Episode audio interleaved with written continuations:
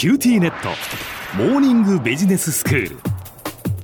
今日の講師は九州大学ビジネススクールでロジスティクス国際経営がご専門の星野博先生です。よろしくお願いします。よろしくお願いします。先生今日はどういうお話でしょうか？はい。あの3月の末に台湾の巨大なコンテナ船がスエズ運河で座礁してえー、国際物流の大動脈であるスエズ運河が閉鎖されたっていうニュースが報じられたんで、皆さんまだ記憶に新しいかと思うんですけれども、えー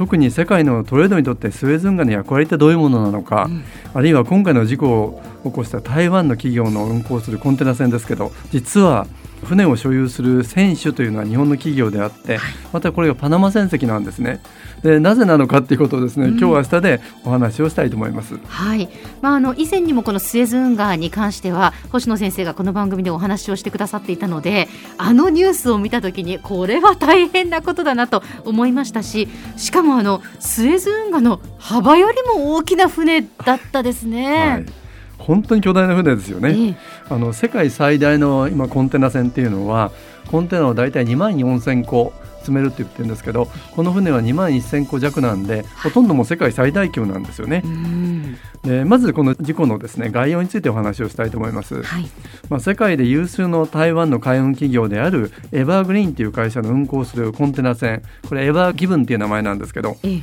もうこのコンテナ船が3月の23日にマレーシアのタンジュンペラパスというところからオランダのロッテルダムに向かってた途中でこのスエズ運河を通ってここで座礁した。でこれ横向きになってしまったために運河を完全に閉鎖したってことなんですね。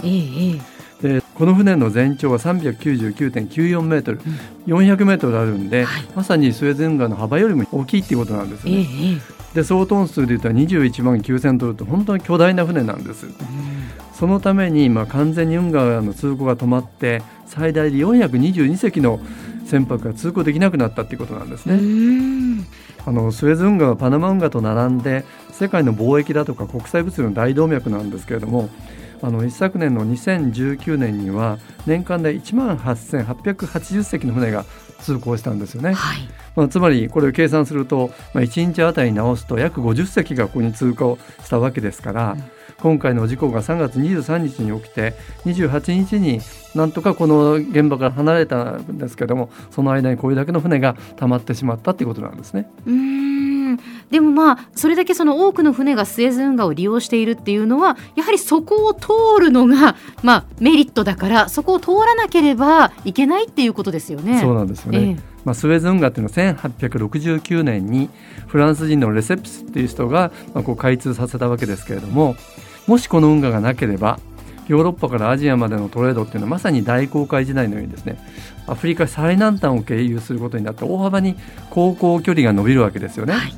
例えば今回の船が向かってたオランダのロッテルダム港と日本の横浜この距離でいうと約2万1000キロあるんですけどこれがスエズ運河を経由することで約2割短縮できるんですよね。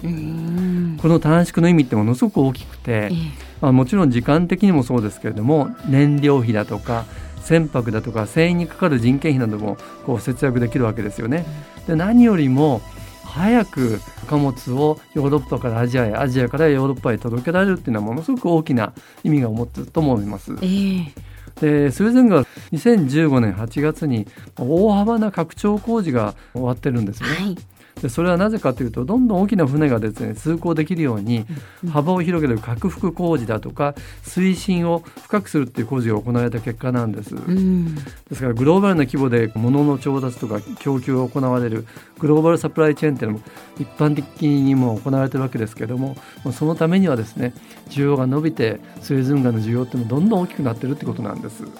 まあ、そんな中でその今回のようなやっぱり事故が起きてしまうとこれはその世界に与える影響というのがものすごく大きいということになりますよね。そうですよねまさにご指摘の通りです。うん実際にまあそういう事態って起きてるんです。例えば1956年にエジプトのナセル大統領がスエズ運河の国有化を宣言したことがあるんですね。うんまあ、これをきっかけに第二次の中東戦争っていうのが起きていてそれ以降もエジプトとイスラエルの間に何度もこう戦争が行われたわけですけれどもその度にこのスエズ運河の安全航行っていうのがですね脅かされてきたわけです。まあ、そのバイパスとして先ほどのアフリカ最南端周りだけではなくてシベリアランドブリッジっていうシベリア鉄道を使ってこう輸送するやり方だとか、ええあるいはアメリカンランドブリッジと呼ばれるですね北米経由の輸送が考案されて実際に実施されてきてるんですよね。あそうなんですねなんかもうアジアからヨーロッパにその貨物を輸送するのに北米経由っていうふうに思うとこれは時間がかかるんじゃないかなというふうに思うんですが、普通だったらちょっと考えられないですよね。ええただそれはですね日本からコンテナ船で北米の西岸までコンテナを運んで、えー貨物列車に乗せ替えて北米の大陸を横断して最後もう一度、まあ、コンテナ船で東海岸からヨーロッパに輸送するっていう本当に複雑で時間のかかる方法ですから普通だったらありえないんですけども有事の際だからあったんですよね。で中東の紛争も終わると誰もこのようなまあ輸送手段っていうのは選択しなくなったんですけれども、え。実際にこのアメリカ経由っていうアメリカンランドブリッジを使ってみて結構これは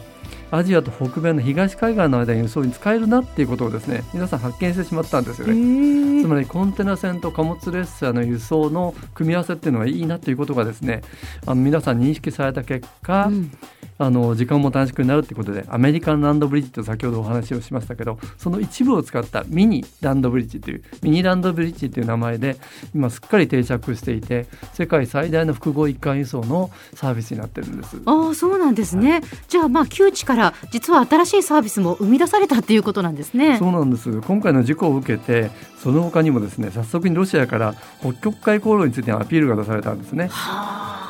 北極海航路ってこの番組でも取り上げたことありましたけど、はい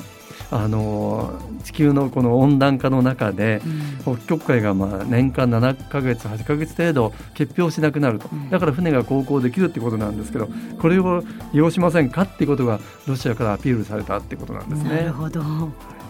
こういういろんなことをですね起きてるって起きている中で人は新しいチャンスだとかイノベーションを考えていくってことじゃないかなと思います。では先生今日のまとめをお願いします。はい。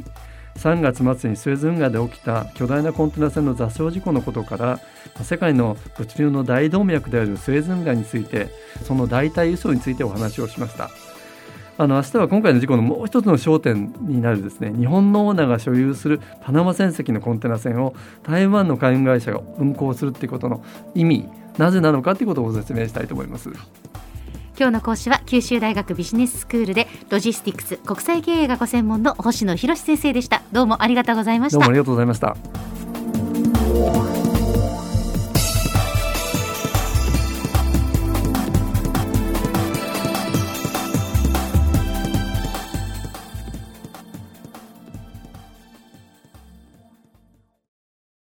QTnet今日寝坊しちゃって急いでお弁当準備したのにパパテレワークだったのよ。あるある。うちもいきなり今日はテレワークだった。とか言い出すのよ。でもうちじゃネットつながりにくいって結局出社してるわよ。ビビック入れてあげたら？テレワークを快適に。光はビビック